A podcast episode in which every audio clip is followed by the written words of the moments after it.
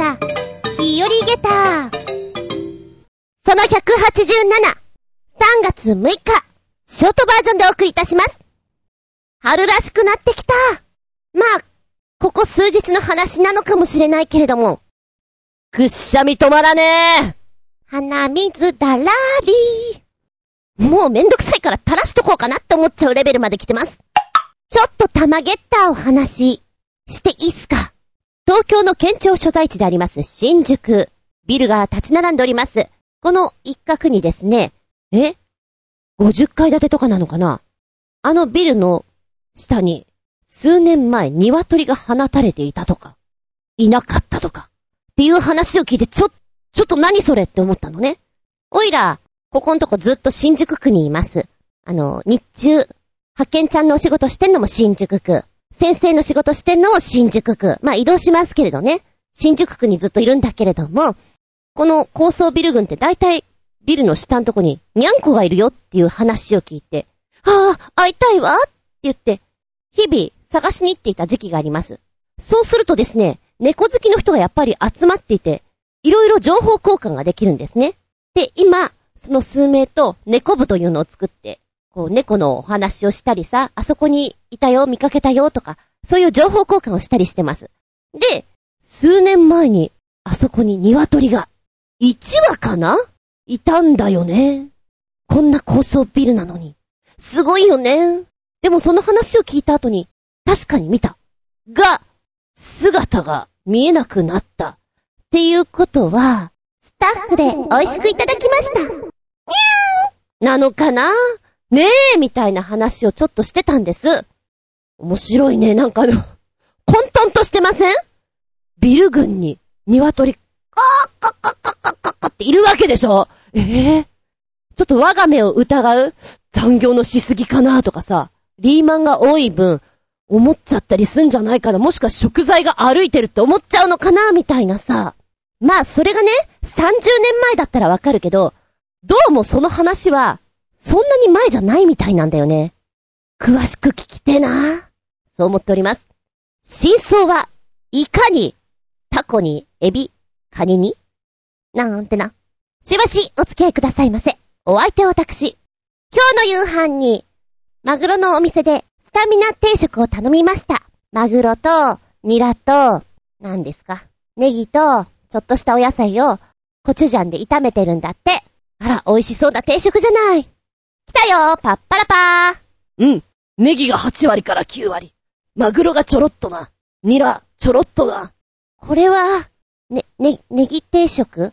ネギ定食でござるか？うーんちょっと悲しかった。厚み純です。しばしお付き合いくださいませ。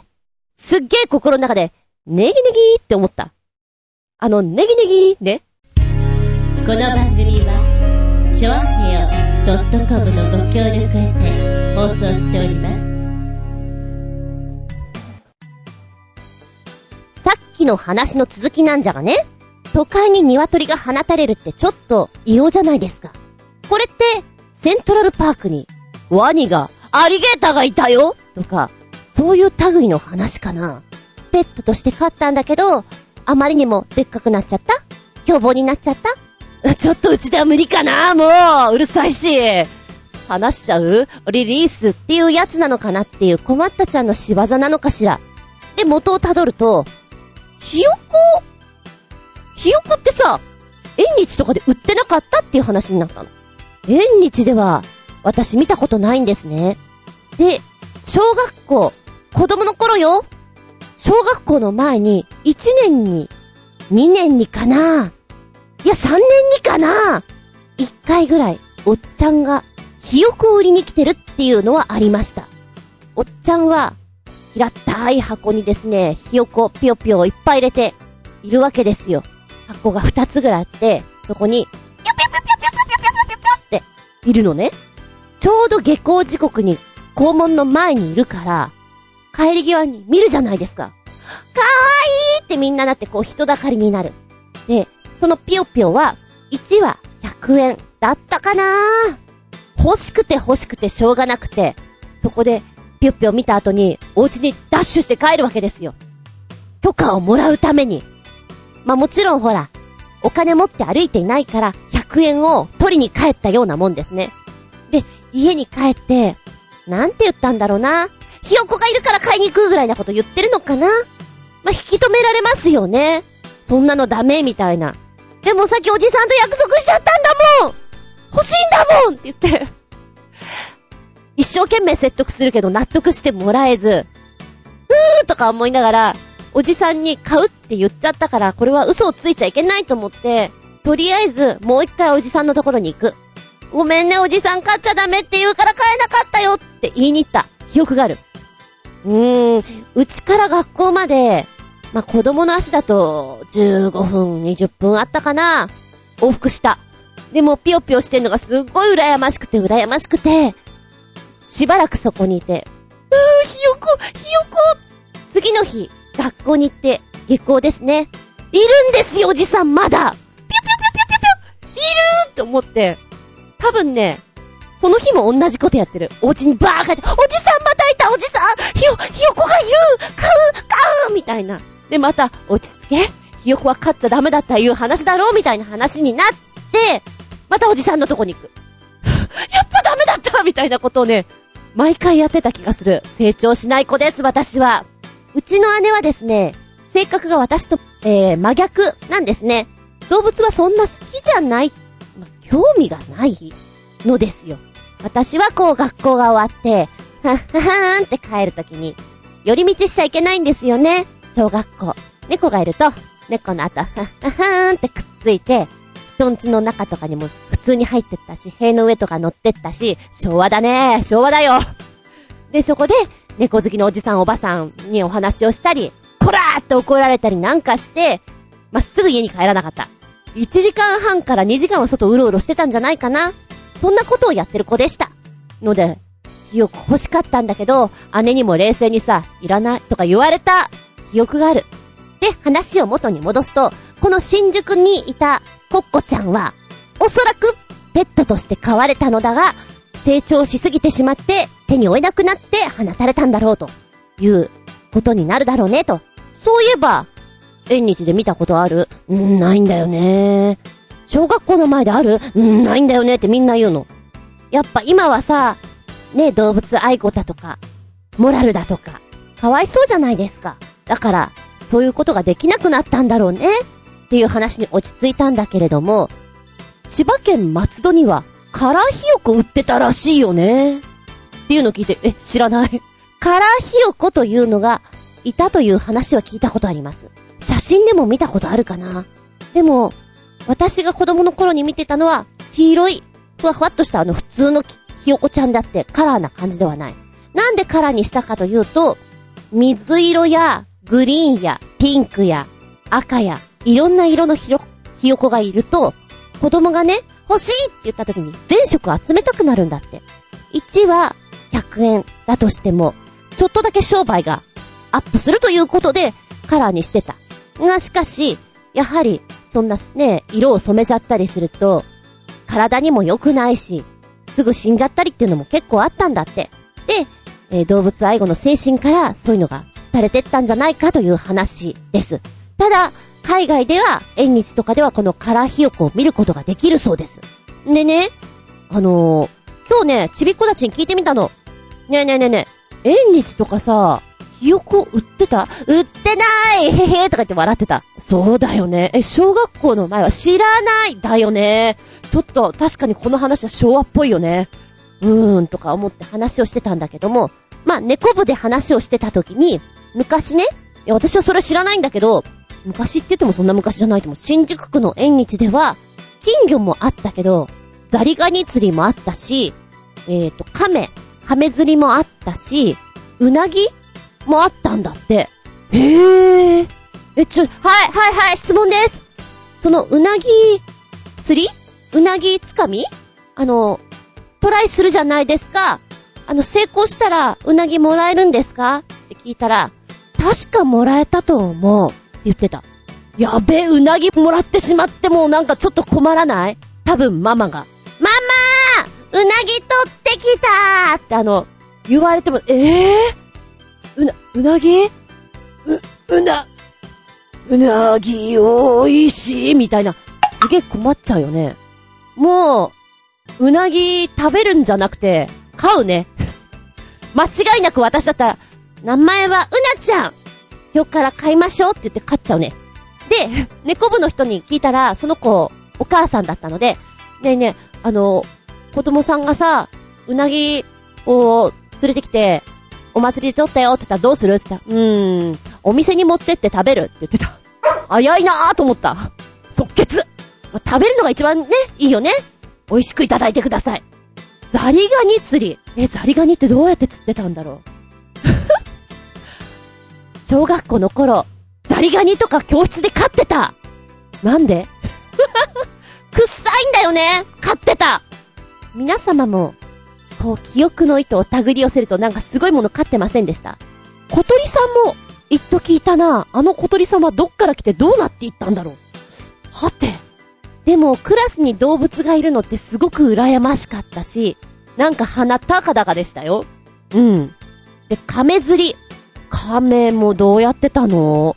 金魚すくいみたいな、ああいうなんていうの？紙のさ、やつでパッてすくってたのかな？ちょっとどうやってたのか知らないんだけど、一回だけ、私が住んでいたエリアの縁日にも来ていたことがある。亀さんだと思ったけど、亀そんな興味なかったんで、うわーってならなかったんだが、ちょっと変わってるよね。で、その亀のね、亀すくいのおっちゃんは、宣伝文句として、亀は千年、鶴は万年、ね。亀は長生きするから、縁起がいいよ、さあ、さあゲームやってっていう風にお客さん呼んでたんですって。で、この猫部の新宿区の方はですね、おっちゃん一回やらせてって言って、ね、亀取らせてもらいました。はい、無事取れましたよ。お家に持って帰って亀は千年、鶴は万年とか持ってたのかな？名前とかつけたのかな？翌日、亀ちゃん。なーむーむむあれ？天使の輪が見える。なーむむあれ？亀は千年じゃないの？と思って、その日の夜に、おっちゃんのところに文句言いに行ったんだって。強いよね。おっちゃん亀は千年って言ったのに死んじゃったよねえ。千年って言ったじゃん子供は純です。そしたらおっちゃんは言ったそうな。ああ、この亀は、999年364歳だったんだな。って言われたそうな。おっちゃんうまいただ子供が納得したかどうかって言われたら微妙だけどね。その返しはなかなか考えつかなかったな。ちょっと、縁日の話とかすると、懐かしくもあり、他のエリアの話を聞くと、おおそういうこともあったのかってたまげったな。お話もありで、ウキウキしましたとさ。ってな感じ。次、行くよ。元気でソング、やる気でソング。鳥残し分より、えーと、ずっと引っ張っております。昨年末から、ハイテクニックなウルトラパープリンバンド、おめでたい頭で何より、新潟県のヘナチョコヨッピーくんからご紹介いただいております。たくさん教えてもらって、今日オーラスです。えーと、ん ?4、5、6、7。8曲目と9曲目になります。8曲目、タイトル、ビバハピバ。パッと見たときに、お？ドリフターズ？次行ってみようみたいな、あれをイメージしたわけよ。で、曲聴いていたら、やっぱり、イカリアさんっぽい感じと、銭湯？かいっていう、あの、ちょっと和装な雰囲気なのね。そっちかと思っていたら、ハッピーバースデーの方なんだね。で、誕生日おめでとうねっていうのを、めっちゃ可愛く歌ってます。あの、で、ところどころに歌い方をこの人たちコロリと変えてくるのが面白くて、いざ始めようっていうところの歌い方がちょっとオペラチックなんですね。ローローと歌うの。で、その後に、ハッピーバハッピーバっていう風に歌ってるところは明るく、テンポよく、ちょっとおバカさんな可愛らしさも残しつつというのを出していて、いいなぁ。2分30秒過ぎたぐらいに私がププって笑っちゃったのが、誕生日だーってシャウト入ったの。えー、そこでそれ入るかこういう曲の作り方だとさ、メロディーからいきなりのシャウトとかあるじゃない？たまげった。でもトータル的にはとっても可愛らしい。で、ん？このフレーズ聞いたことあるな？って思うところがあったの。なんだっけ？って思ってまたずっと聴いている。4分ぐらいある曲なんで。あ、また出てきたこのフレーズ。なんだっけ？懐かしいような、なん、なん、T-Rex だ !20th Century Boy の、てんててれんてててんてんって、あのワンフレーズっぽいところが入ってくるのよ。ああ、なんか知ってるような曲がこう、噛んでくるとちょっと嬉しいようなさ、脳の方でリンクした時のちょっと喜びがあったりして、楽しいなと思える曲になってますね。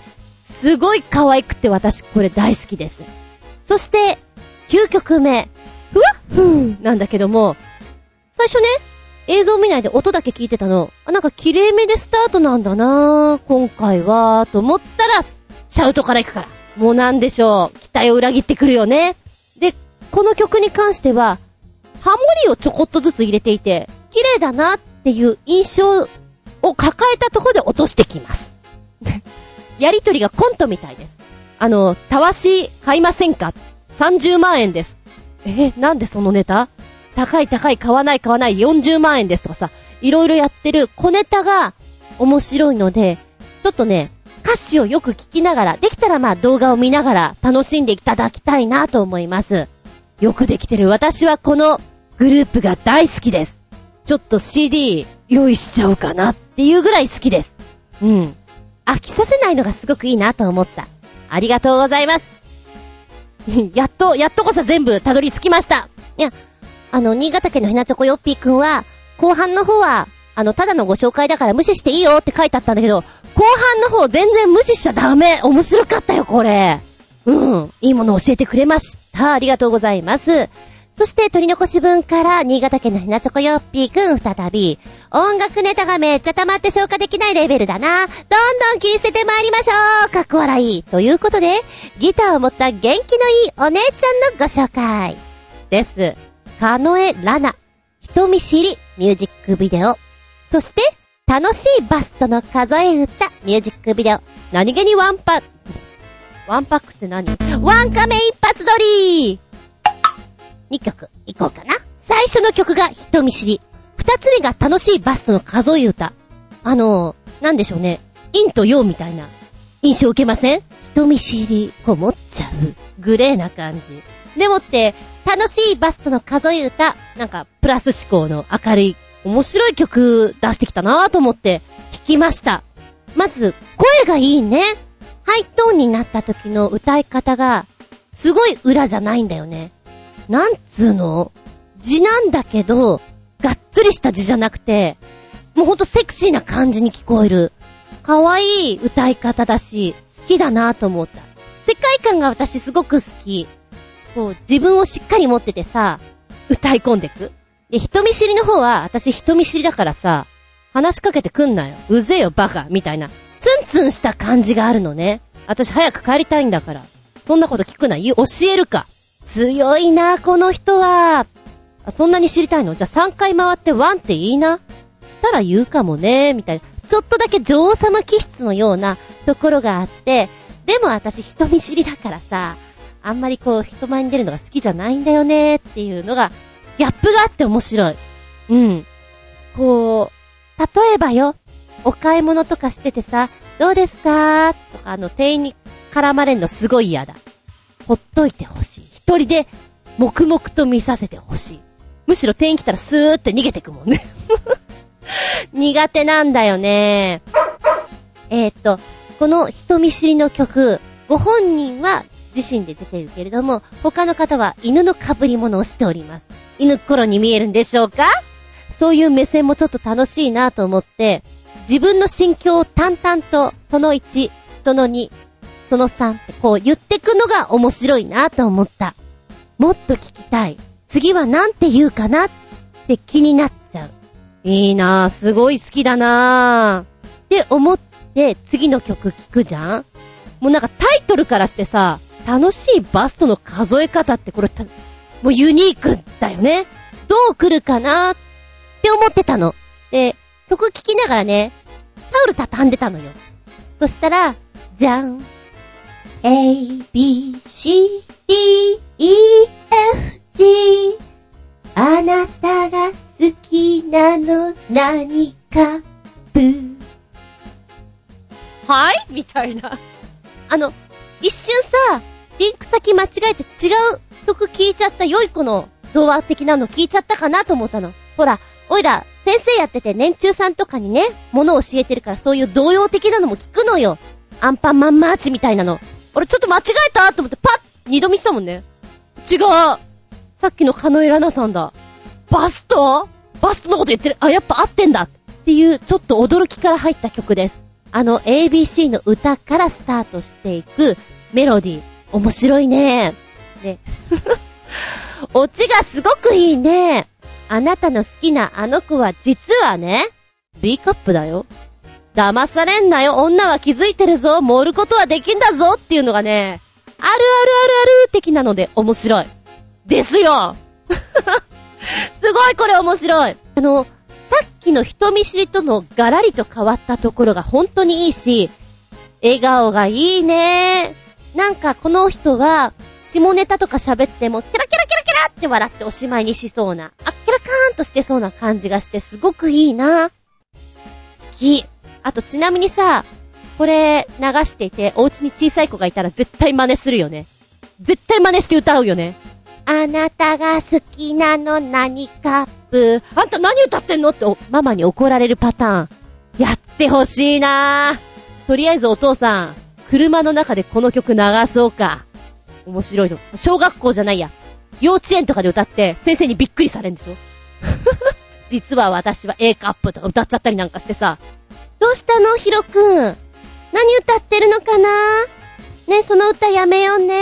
ねやめ、みんなびっくりしちゃうから。ABC の歌歌おう。普通のね。ねみたいに。諭されちゃう。面白いやべ、やりてえ。俺はいいな楽しいね。このバストの数え歌、明るくなれる曲、嫌なことを忘れられそうな曲になっておりますので、ぜひ聴いていただきたい。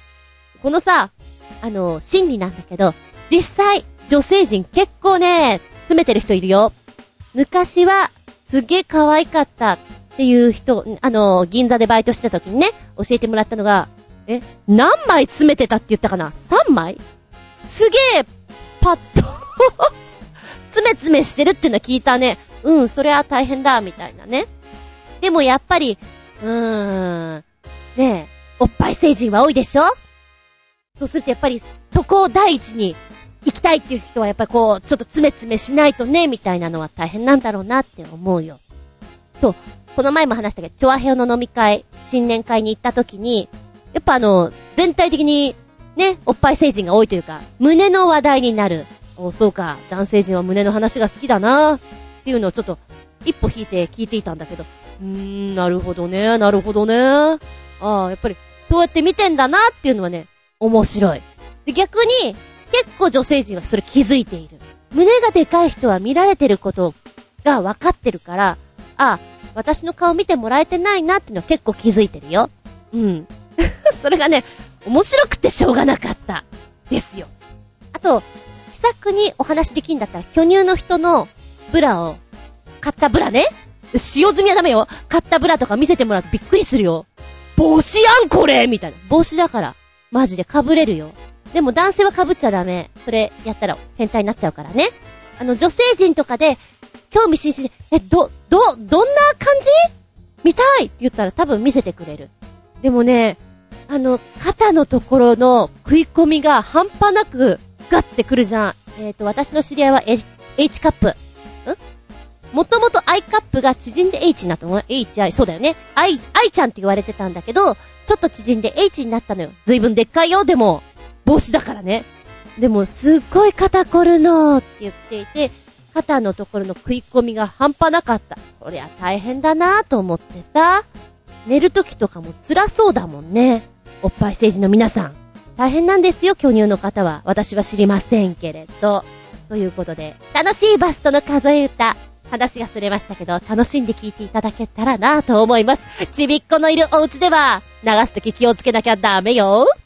本日、あははんって笑っちゃうようなおめでたい曲2曲と、カノエラナさんの曲。でもこっちも明るい気分にさせてもらえますので、ルンルン気分えー、新潟県のひなチョコヨッピーくんが言うには、ギターを持った元気のいいお姉ちゃん、そうだね、お姉ちゃん、似合うかもしれない、その言い方。よければ聞いてみてください。元気でソング、やる気でソング、あははん。メッセージありがとうございます。この番組はチョアヘオ .com のご協力へて放送しております